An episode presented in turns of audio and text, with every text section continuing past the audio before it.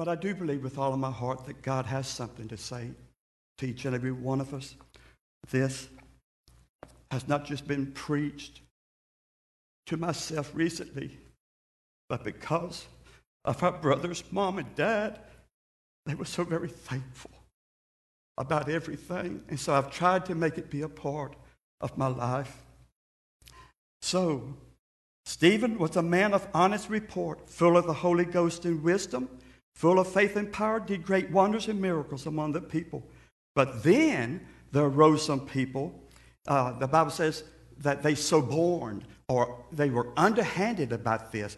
They got people to come against Stephen to say he was blaspheming against the law, against the temple, and so forth.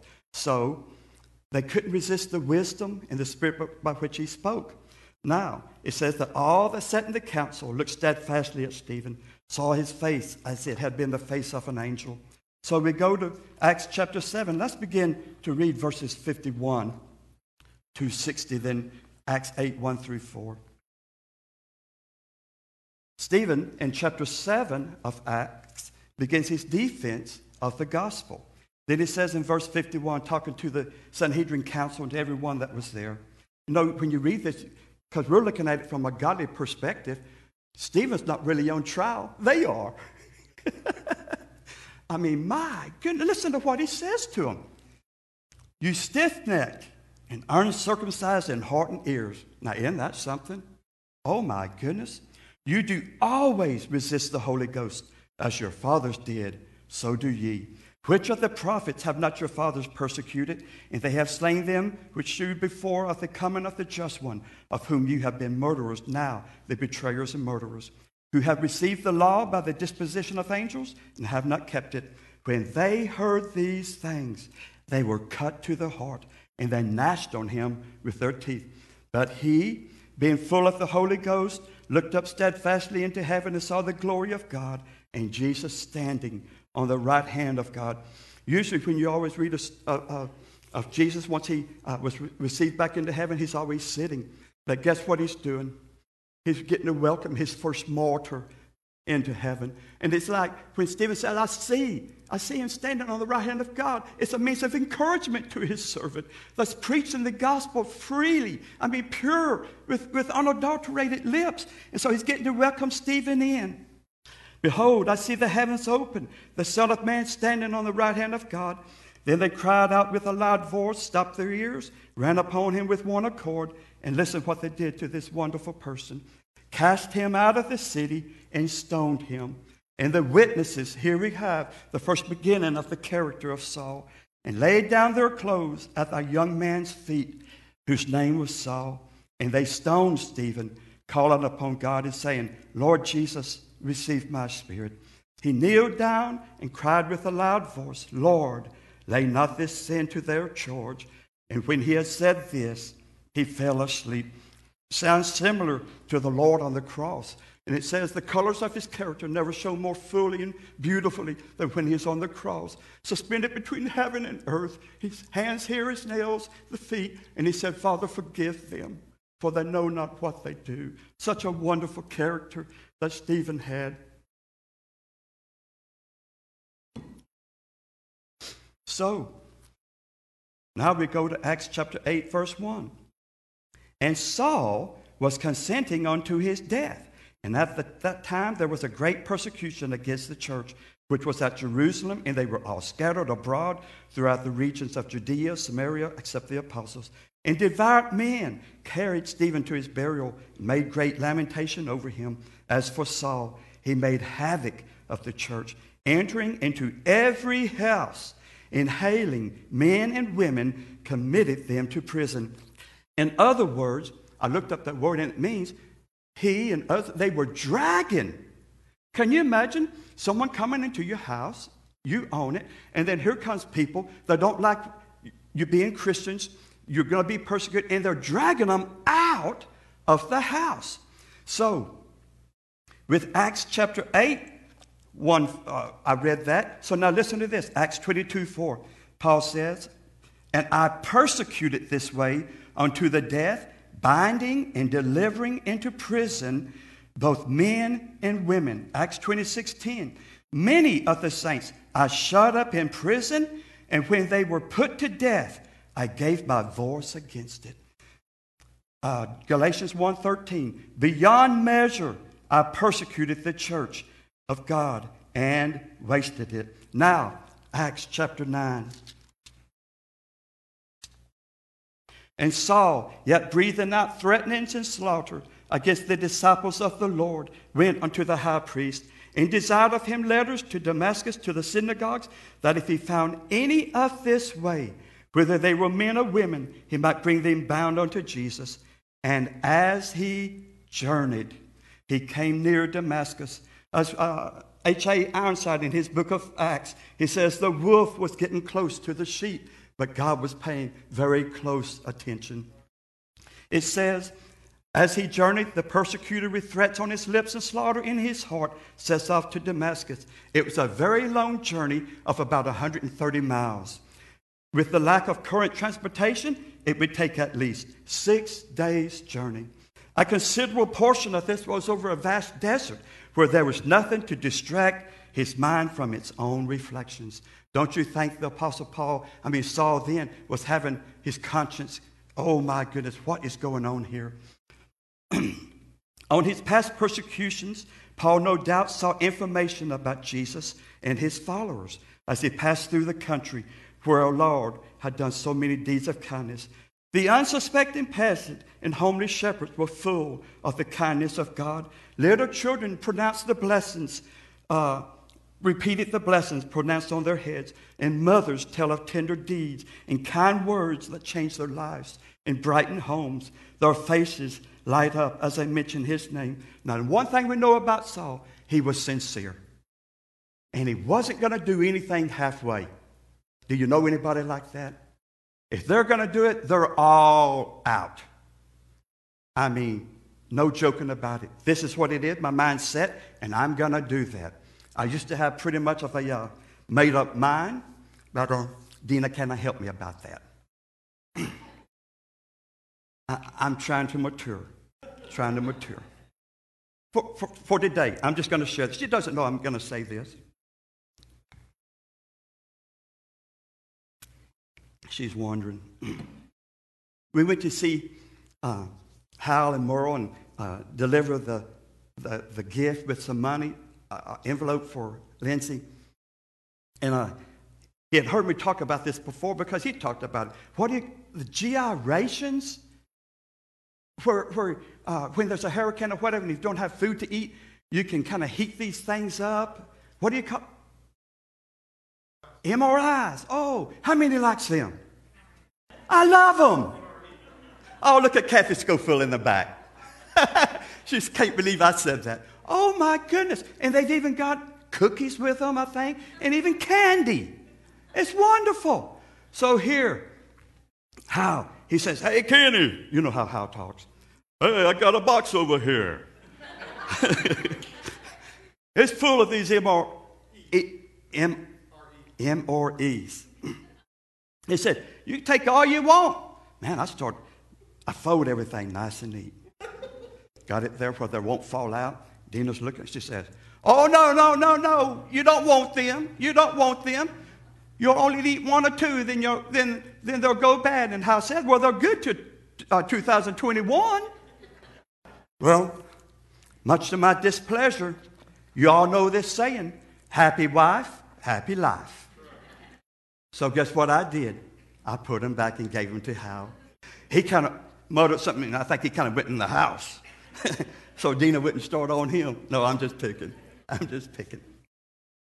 But on uh, when Paul falls to the ground, we know he was sincere, and he couldn't help contrasting this loving Jesus of Nazareth with his own hate and malice. He discovers that he is persecuting incarnate love, God manifested in the flesh. So when he hears the voice of the Lord Jesus, not in condemnation, not in anger or rebuke, but simply asking the why, why are you persecuting me? Why are you doing this? Of all this persecution on love, he is conquered. An author It's where I got this here, and, I read this. I said, Oh my goodness, how wonderful. He's knocked flat to the ground on the way to Damascus. And Paul never recovered from that fall. What was it? It was the impact of God's grace that was given to him at the moment he saw the risen, glorified Savior in person. And God speaking to him directly. Oh, people will say God still doesn't speak directly to people. Oh, yes, he does. He just did here with, with Saul. Oh, my goodness. So he never recovered from the impact of grace. Why? In all these books that he writes, as he always mention grace. Grace is the best he can wish them because grace is the best he himself ever received. Think about it. He's thinking he's doing God service. He's serving God, he thinks. When he realizes all my life, what I've been doing, it was against God. And here, God doesn't leave him there hanging. Christ doesn't. He gives him grace. Paul stressed that a price has been paid by God himself. God gave up his own son, then give up on humanity. Does that say something about Almighty God? Grace is free only because the giver himself has borne the cost. Let me turn here to this. I didn't put this in my notes. Don't worry about that. Ephesians 1 7. I think they're going to put this up on the wall. But there's some footnotes, Sister Sue, in my Life in the Spirit. Oh, page 1858 if you're there. see, see if that is there. Is it? Where he talks about redemption? Uh, Ephesians 1 7, then up here the, the note that it has up there about redemption. Okay. Yeah, yeah. We have the same Bible. Ephesians 1 7, in whom we have redemption through his blood, the forgiveness of sins, according to the riches of what? His grace. Oh my goodness. It occurs three times in the book of Ephesians and has the meaning of deliverance with a price. The price paid by Christ was costly through his blood. Paul reveals in this book that God's provision of redemption in Christ covers the full range of human need. Redemption is not a partial redemption. It's whole and it's complete. Our need of forgiveness, deliverance, reconciliation, peace, love, new life, wisdom, understanding. And look what it says here community. That's us. That's us. That he might create in one thing, both in heaven and earth, one new thing. What was it? One new man, everyone created in Christ Jesus. His body, his family. We're the family of God. We belong to him and he belongs to us. Acceptance, order, security, hope, and victory in our conflict with Satan and his forces.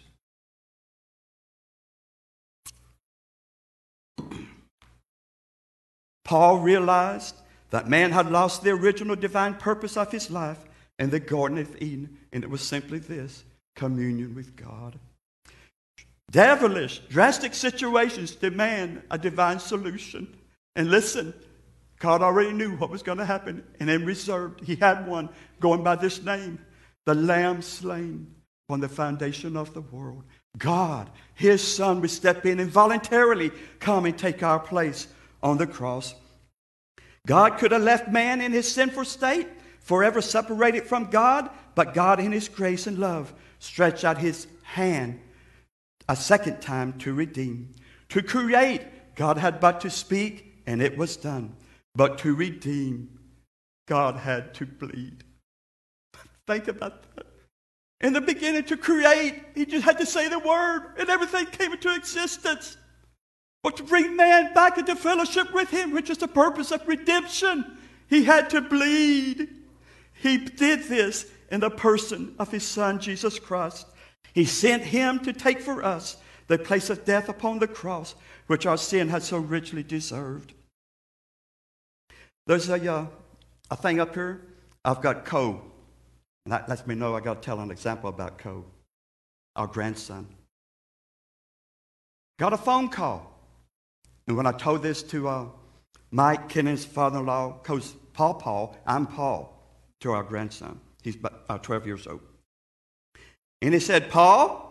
I said, What, Cole? He says, uh, When are you going to need your grass cut?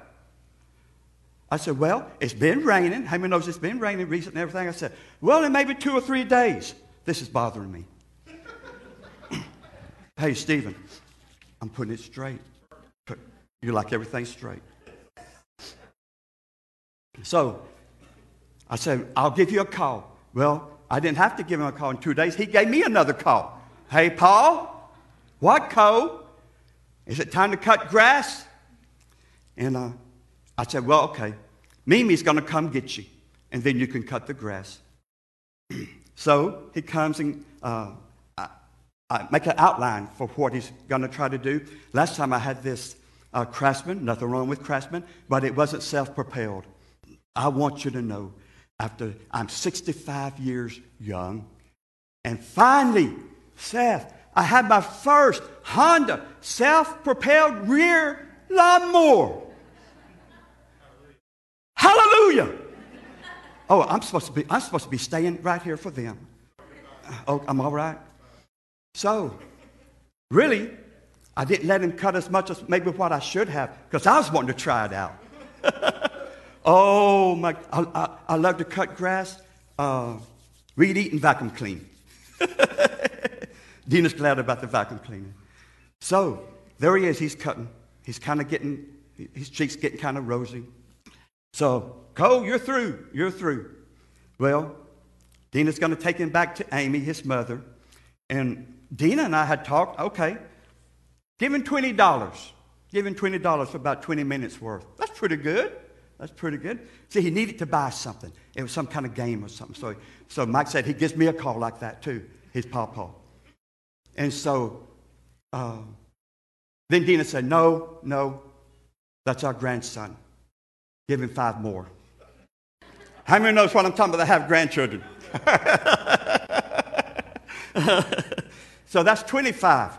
Okay, no problem. $25. So uh, she takes him home. Now listen to this. She hands him the money. He doesn't, now he never counts it. Oh no. He waits till he gets home to count it. And so, but Dina's, when, when he had it in his fingers, in his hands, Dina looked over at her grandson and he had a smile on his face. He was getting that money. So she took him home. Dina came back. She said, Kenny. I said, what? I gave him five more dollars. I gave him five more dollars. No problem. No problem. My retirement will come in next week. and so she gave him $30. Now, here's what's beautiful. This is what's beautiful. Thank you for putting up with me. Amy, his mother, came back and called Dina, and Dina answered the phone. And she said, when he came in the house, Jonathan, he said, now listen to this. Mama, I don't deserve this. I don't deserve this $30 because I barely hardly cut any grace. But that's Mimi and Paul's prerogative. He's our, they don't call him grand for no reason. They're grand. They're our grand, he's our grandson. So what was we saying? Oh my goodness. There's so many things that we have not deserved. But God in his rich mercy and forgiveness he gives us what we don't what like justice is getting what you deserve, mercy is being spared what you deserve, and grace is being given what you don't deserve. Did I say it right? What we don't deserve. Oh my goodness. Like Paul, before he met the risen and glorified Christ, many people are asking, what is the purpose of life? How can I find it? How can I be sure it is the right one? Well, that's a simple solution. All we need to do is turn to God's book. Isn't that right? That's right. We find a clear, simple answer to this most important question.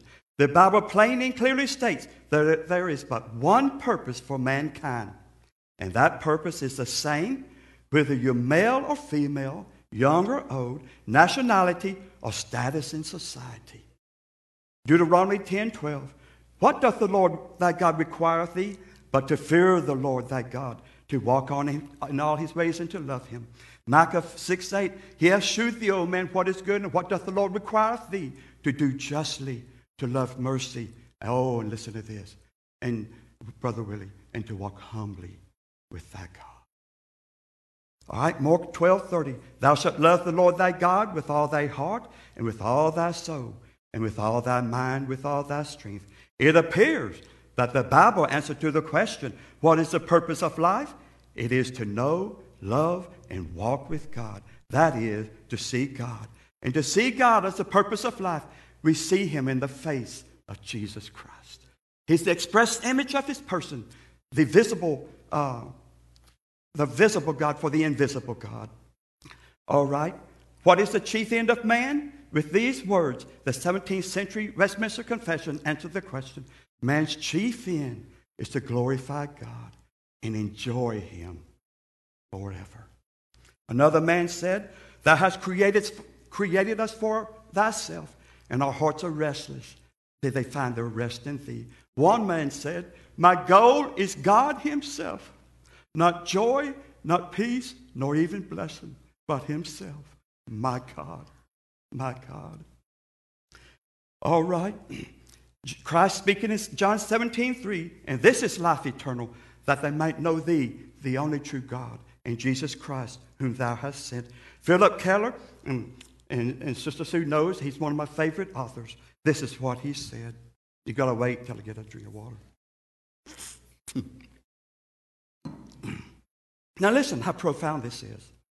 For when all else is said and done, a man's greatest and highest goal in life is to enjoy intimate communion with God, with Christ. The companionship which can be developed and cultivated between Christ, who is God, very God, and a humble human being, is based upon a clear understanding of his character. The Apostle Paul's crying, Philippians 3:10, Oh, that I may know him, that I may become more progressively and deeply acquainted with the person of the Lord Jesus Christ, perceiving and recognizing and understanding the wonders of his person more strongly and clear. All right? Listen to this. A story is told about a dinner party where the guests were expected to stand after the meal and recite something for the group. Now, how would you like that? Oh my goodness. What would you do? Well, a famous actor was present and he recited the 23rd Psalm with great dramatic flair and emotion, and he sat down to great applause. Then a very simple man got up and began to recite the same psalm. He wasn't very eloquent, so at first the group, uh, from his, uh, so people, people thought it was a little funny. But his presentation was straight from his heart, and so when he finished, the group sat in restful silence. It was obvious that the simple man's presentation was more powerful than the actor's. Afterwards, the actor told him, I know the psalm, you know the shepherd. That's what it's all about, saints of God. It's not knowing about him, it's knowing him. Stephen and them, you've been skiing in Colorado, right? I can read all about it I want to. In fact, I know everything about it. Get the right clothes, the boots, and everything, the cap. But you know what? I can only imagine. I don't know what it's like till I actually experience. Oh my goodness. So many people think, well, I've got to merit his salvation. So they try to do more service for him. But guess what? You can't do enough service to merit his free gift of grace. It's free. You can't merit it. It's only in knowing Him. Now, one definition of grace is the divine influence upon the heart and its reflection in the life, including gratitude. Gratitude is the quality of being thankful, readiness to show appreciation for and to return kindness. I remember when I was working out there at uh, Goodyear at WeenTac, and I kind of made this dramatic on another time. I'll make it dramatic again. Oh my goodness. I was down on my knees. Dina knows what I'm doing. From time to time, I'd take my helmet off and I'd just wipe the perspiration from my face. The pipes were hot. It was hot out there. And oh my goodness, I was slaving for my wife. I was trying to do everything I could to try to help her. Well, in myself too because I like to eat. How many likes to eat? So, I mean, I'm having a hard time. I, it's hot out there. I'm an insulator. It's hot pipes. I'm putting insulation on it. I'm on the shell, on my knees. Oh, I said, if I just had some water. I thought about getting up and going through the pipe rack and everything, climb out and go get it. Well, I happened to look over there again, and there was a man with a, a cup you know those white cups on the job? And it was full of cold water.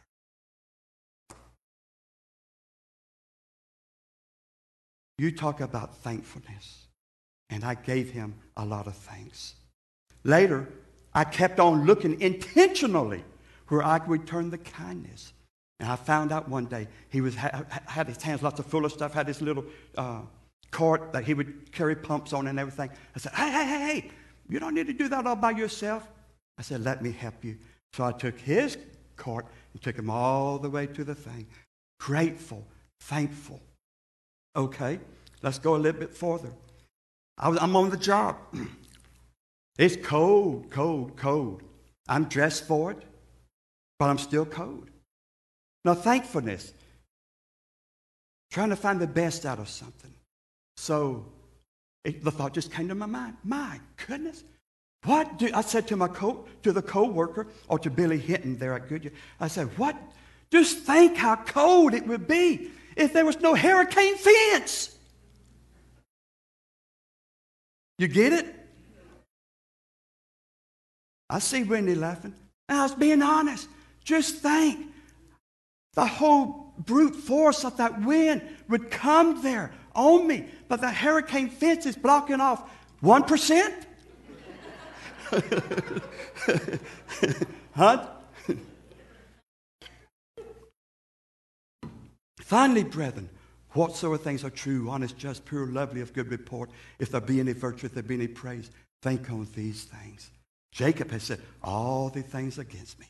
Oh, man, he's lost one, two, maybe three sons, getting ready to. And all the time, he didn't realize God's already got Joseph in Egypt preparing to save the family. oh, my goodness. Dina was talking to a man and Donna, and he said when people come up and are only seeing the bad part of life and everything, and there's many things that we do go through, and they are tough. They are tough. I mean, it's but by the grace of God that we get through them. And he says, think about this. When uh, he said, oh, you might think, oh my, I have so many leaves in the swimming pool. And that can be a drudgery, can be really hard. But then look what he said. However, you should just be thankful to be blessed with such a nice pool to enjoy. How many times? All right, there was 10 lepers that cried to Jesus out of distance. Oh God, have mercy upon us and heal us. We're unclean. Nine went on their way when he said, Go to the temple, show yourself that you're clean and everything. But one, when he realized, or the Amplified, when he recognized that he had been healed, he's the alien, the foreign, the Samaritan, and he said, he came back with a loud voice, fell at Christ's feet, and what? Gave him thanks. Jesus said, Where are the other nine? I never, none of us should ever want to be included with those other nine. Let us be that one that came back and gave thanks to God. You know, I'm going to ask Cindy something. Cindy, it was Christmas. And I don't know if mother was sick at that time. She might have been. I don't know. She might have been. But you and Stephen got her a, a clock for her mantle. Remember that? She opened it up. She looked at it. It was a clock encased in wood. It was beautiful. And listen, what did mother do? You would have thought it had cost $10,000. Right, Cindy? Do you still remember what, what our mama did, your mother in law? Oh, my goodness. Look at this. It's beautiful. It's beautiful. Oh, it's going to look so good right here on this mantle. We need to be a people of utmost importance to be thankful for our daily benefits, for the grace that God gives to us, our blessings. You know, sometimes we'll be out there on the back. We had a, send note, we had a space there where you could fall and hurt yourself. Well, I, you, you know now, I got it covered up. Dina been wanting that done for years. I finally got it done. it's covered up, and it's beautiful. It looks beautiful. We get back there and sit, and uh, some of those birds, I'll have to admit, they can kind of get on your nerves. And just say, Oh, shut up and sing something different. Have you done the same? Oh, my goodness. But you know, we should enjoy God's handiwork of nature. Enjoy that bird chirping. I'm thinking right now, look at it. Immediately my mind goes to the little, to the little bird that only had one leg. The red bird. The cardinal. Have you seen it lately? No. I mean, they would talk about that, but it didn't complain or didn't um, fuss or grumble or mumble. My goodness, we need to appreciate everything. The little bitty things, Mama said, is what's the most important thing. Lots of people want their names up in the, in the lights and everything with the glitter and so forth. But she said, Kenny, Stephen, be mindful to mind little things. Do the little things in life that lots of people won't even recognize because it's got to be a servant to do that, to see that. So, because of Mother's help and the Holy Ghost, we've always tried to look out for that which was little and to do it. Gratitude.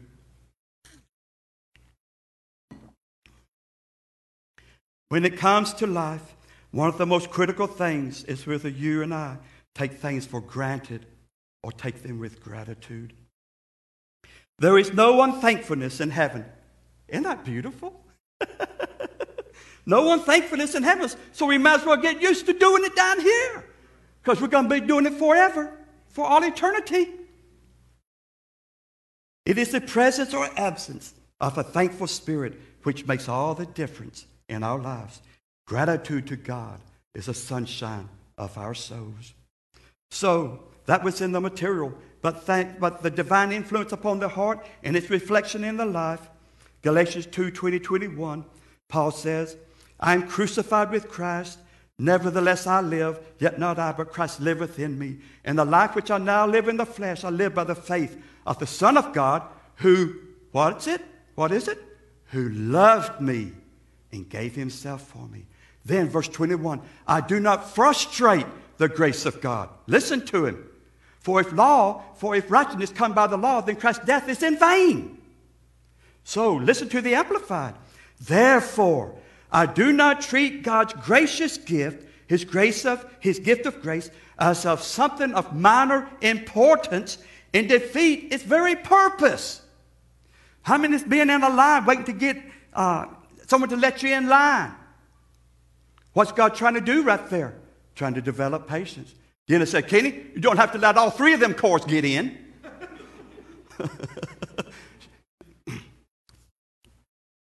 when she was born, brought to the hospital, the nurse came there and talked to her, her dad. Said, You have a daughter? He said, No, not me. I just brought her in. I think she was born in 17 minutes, and she hadn't even stopped now. Boom, boom, boom, boom, boom, boom. Let's get it, let's get it. That's one of the things we kind of fuss about since my retirement. I'm just kind of laid back and slow, and, and I'll just kind of go a little bit while I'm trying to adjust myself and get better, especially with this pandemic. When I retired, I thought I had to be her chauffeur. I'd take her everywhere, everywhere. And finally, I realized, you know what? I think my precious wife needs some downtown, downtime. She needs to be able to get in that car and go wherever she wants to go. So I'm reluctant, but I do it. And I let her have her own time. So I don't know why I said that. Oh my goodness. Let's go to Acts chapter 20. I'm almost through. Oh, I'm not supposed to say that because I say it three times. Acts chapter 20.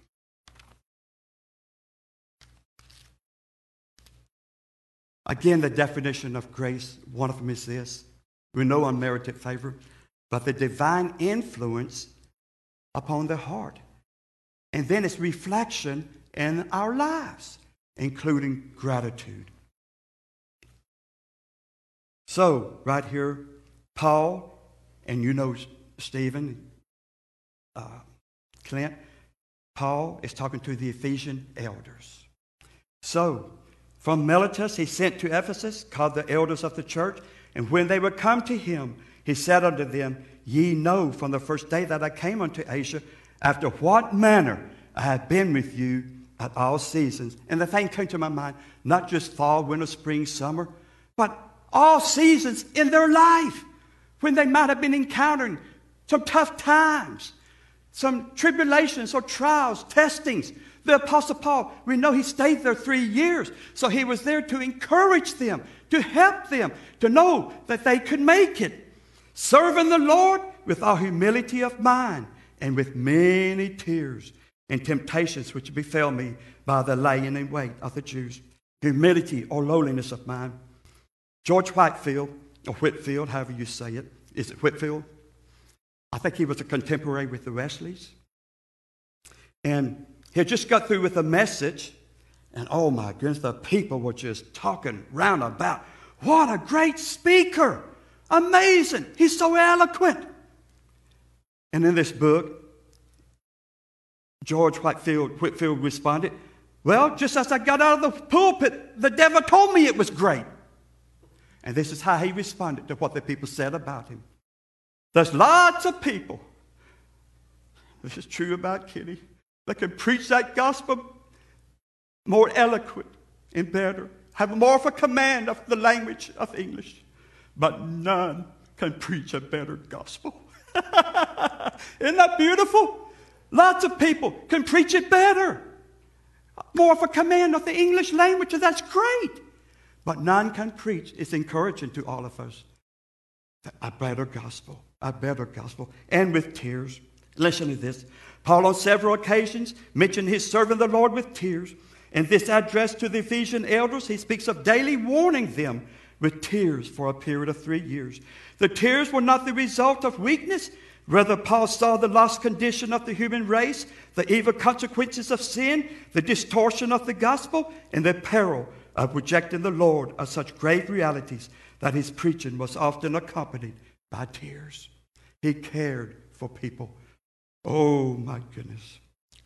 Then he says, I kept back nothing that was profitable unto you, but I've showed you and taught you publicly and from house to house. Remember before he was saved, he went to house to house. And what was he doing? Dragging men and women out. Now that he's saved, guess what he's doing?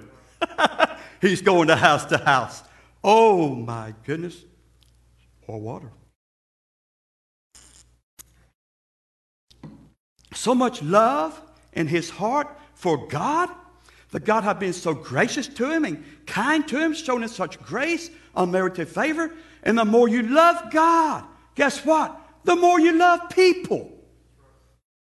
The more you care for the body of Christ, the more you care for the unbeliever. We've, we've entered into God's family by the new birth. We're enjoying God's family. But Jesus also wants his family enlarged. He wants that family enlarged, where we witness to one another and show them the grace of God upon our lives. In 1940, we know Germany invaded France, and this lady was giving a speech, and she noticed a friend of bygone days, and she said to him, How come you got a look of joy upon your face, while all your other fellows with you are doom and gloom? And this is what he responded. She said, How do you manage? And this is what he said, Oh, I have the joy of putting back together this world. Oh my goodness. Take that spiritually and all the chaos, the turmoil, the confusion that we see on TV right now. And I'm almost to the point, I don't even watch it. Don't even watch it. You know what? You and I have that opportunity with joy in our heart. God was in Christ reconciling the world unto himself. And now, now God has given unto you and I a word of reconciliation where we can go forth and witness to other people. Oh my goodness, the joy Christ said in one place, My house is not full. Go back out into the highways, the hedges, the byways, and compel them to come in. One of them said, I can't come, just got a new thing of oxen. Another one said, just bought some land. The other one said, and this might be the, the, the best excuse, I just married a wife. but Christ said, cast them all out into outer darkness. That was bidden to the wedding feast. I know he's mainly talking about the children of Israel there, forsaking God's uh, prophets and everything that came to him. But it comes upon us to realize, my goodness, nothing must be more important than loving God for who he is, not just for his gifts, and then loving other people, taking an interest to care for other people. Then he said, testifying both to the Jews and also to the Greeks. Sometimes people can change their message to the crowd. Paul never changed his message to the crowd. Whether he was preaching to the Jews or to the Greeks, it was repentance towards God and faith towards the Lord Jesus Christ. He never compromised. Never compromised.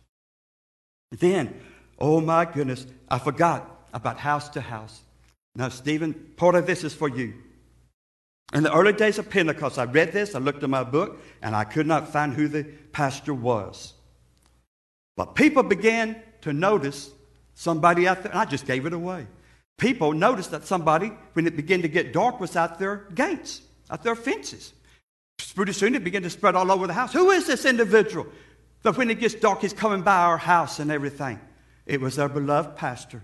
He has said, Oh my goodness. He said, if I can get closer to them, if I can, I can be able to pray for them better and fill their, bur- their burdens from house to house. That's what Paul did. Now, Stephen, don't go to house to house. You might get shot. Nowadays, huh? That's right.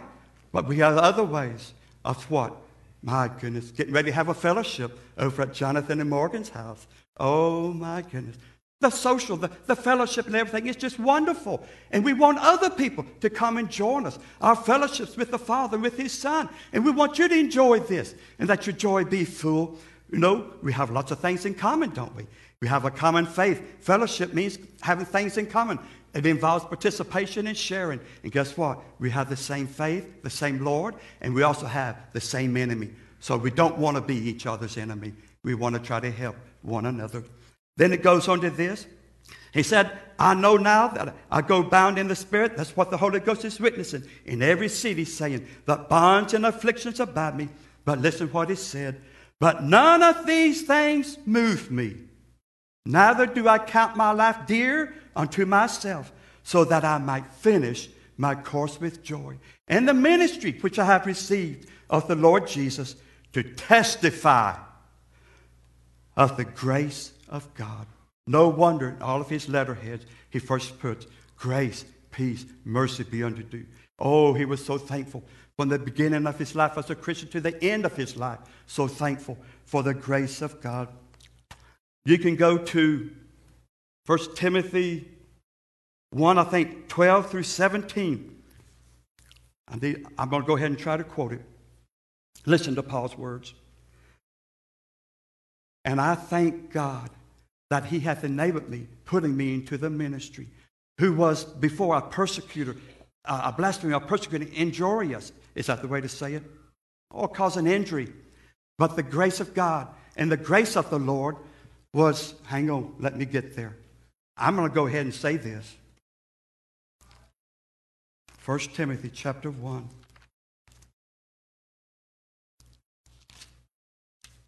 And I thank Christ Jesus our Lord, who hath enabled me, for that he counted me faithful, putting me into the ministry, who was before a blasphemer and a persecutor and injurious, but obtained mercy because I did it ignorantly in unbelief. And here he says, And the grace of our Lord was exceeding abundant with faith and love which is in Christ Jesus.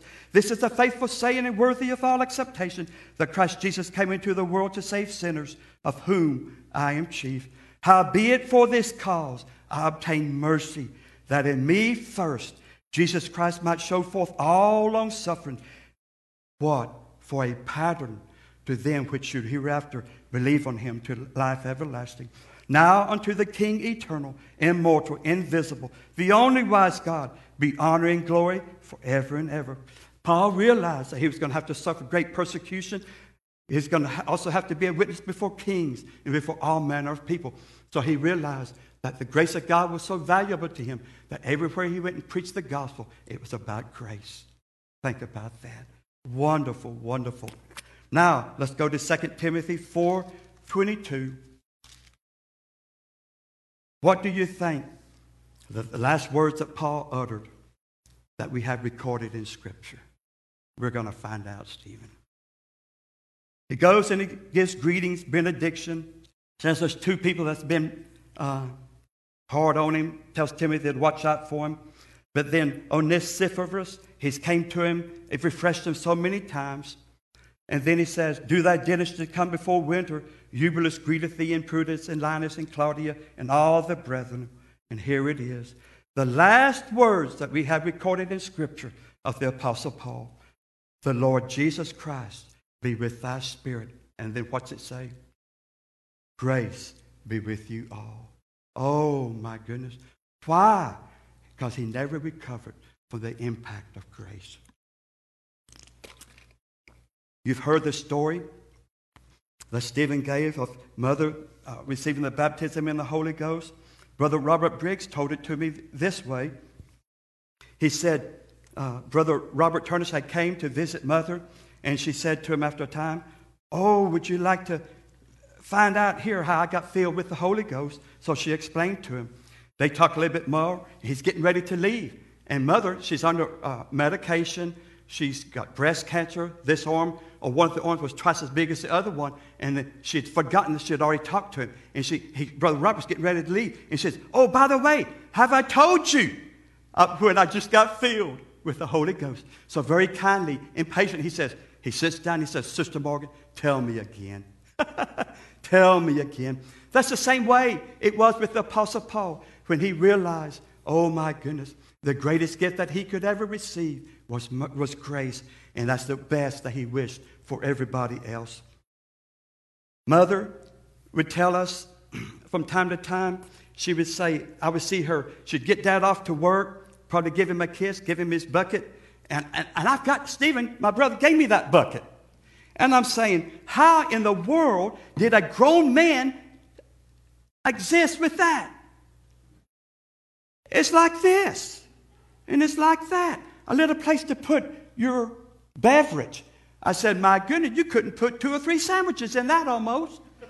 Nowadays, I wore one across my back. I had everything in there I wanted.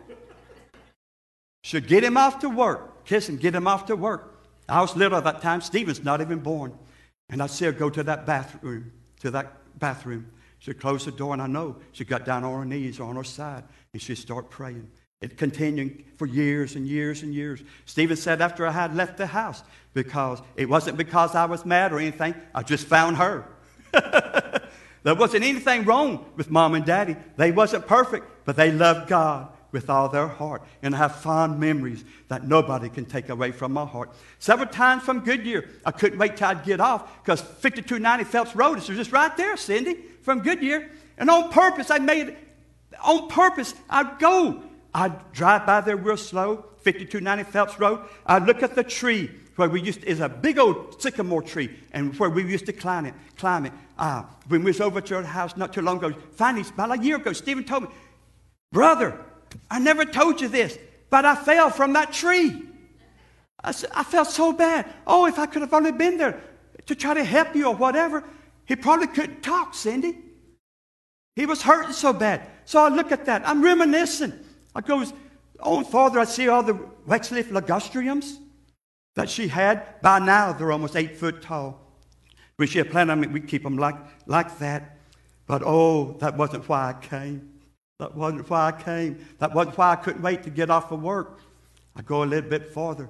I look back out of that car. There's the window. There's the window. That's where God met Mama, and Mama met God. She prayed. That was the bathroom window where she sought God. First and foremost, to know Him for herself, not to know about Him.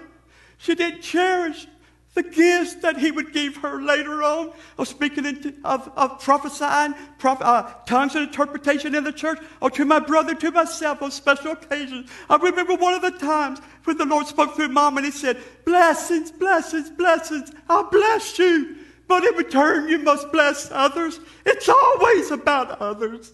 It's always about others. When Jesus is the vine, we're the branches. And when the fruit grows on us, it's not for us. It's a harvest that He can delight in when He sees the fruit of His character growing within each and every one of our lives. And it's a fruit that can refresh others. They can see Jesus in your face. They'll love Jesus because they see Jesus in you. It's not about us, it's about others. Romans 8 32. If he spared not his own son, but delivered it up for us all, will he not with him also freely give us all other things? Mama used to say with Matthew 6 33, but seek ye first the kingdom of God and his righteousness, then all these other things will be added unto you. She would tell me over and over again, she said, Kenny, if I spend time with God first and foremost, the best, most quality time of my life was in the morning when she got daddy off to work. She didn't have to worry about myself. She said, I can vacuum clean better. Do you remember this? She said, I can do the dishes better. And if a problem arises that I'm not aware of, I can handle it with more calm. Why? She'd been for hours and hours and hours. Brother, Sister Bridge, it's the same thing. Sister Kay's mom and dad right back there and others, Lady Hancock, Sister Sufkin and others. Their whole main focus, like the Apostle Paul, was a passion for Jesus. A passion for Jesus. Then he'd say, oh, Father, here, I'll not read it much more. I'm almost through. Then we're just going to come and sing a song. He says, Listen to his heart. The divine influence of grace upon his heart. Its reflection in life is showed out in public display. I have coveted no man's silver or gold or apparel. He could have been a rich man. Think of all the money. Think of the money that Barnabas donated the land and they, they distributed to care for the needy. If he had been a huckster. He could have got the money, but the Holy Spirit kept him in check, and his love for the gospel was so much. He said, I don't want to offend God in any way. He's been so good to me.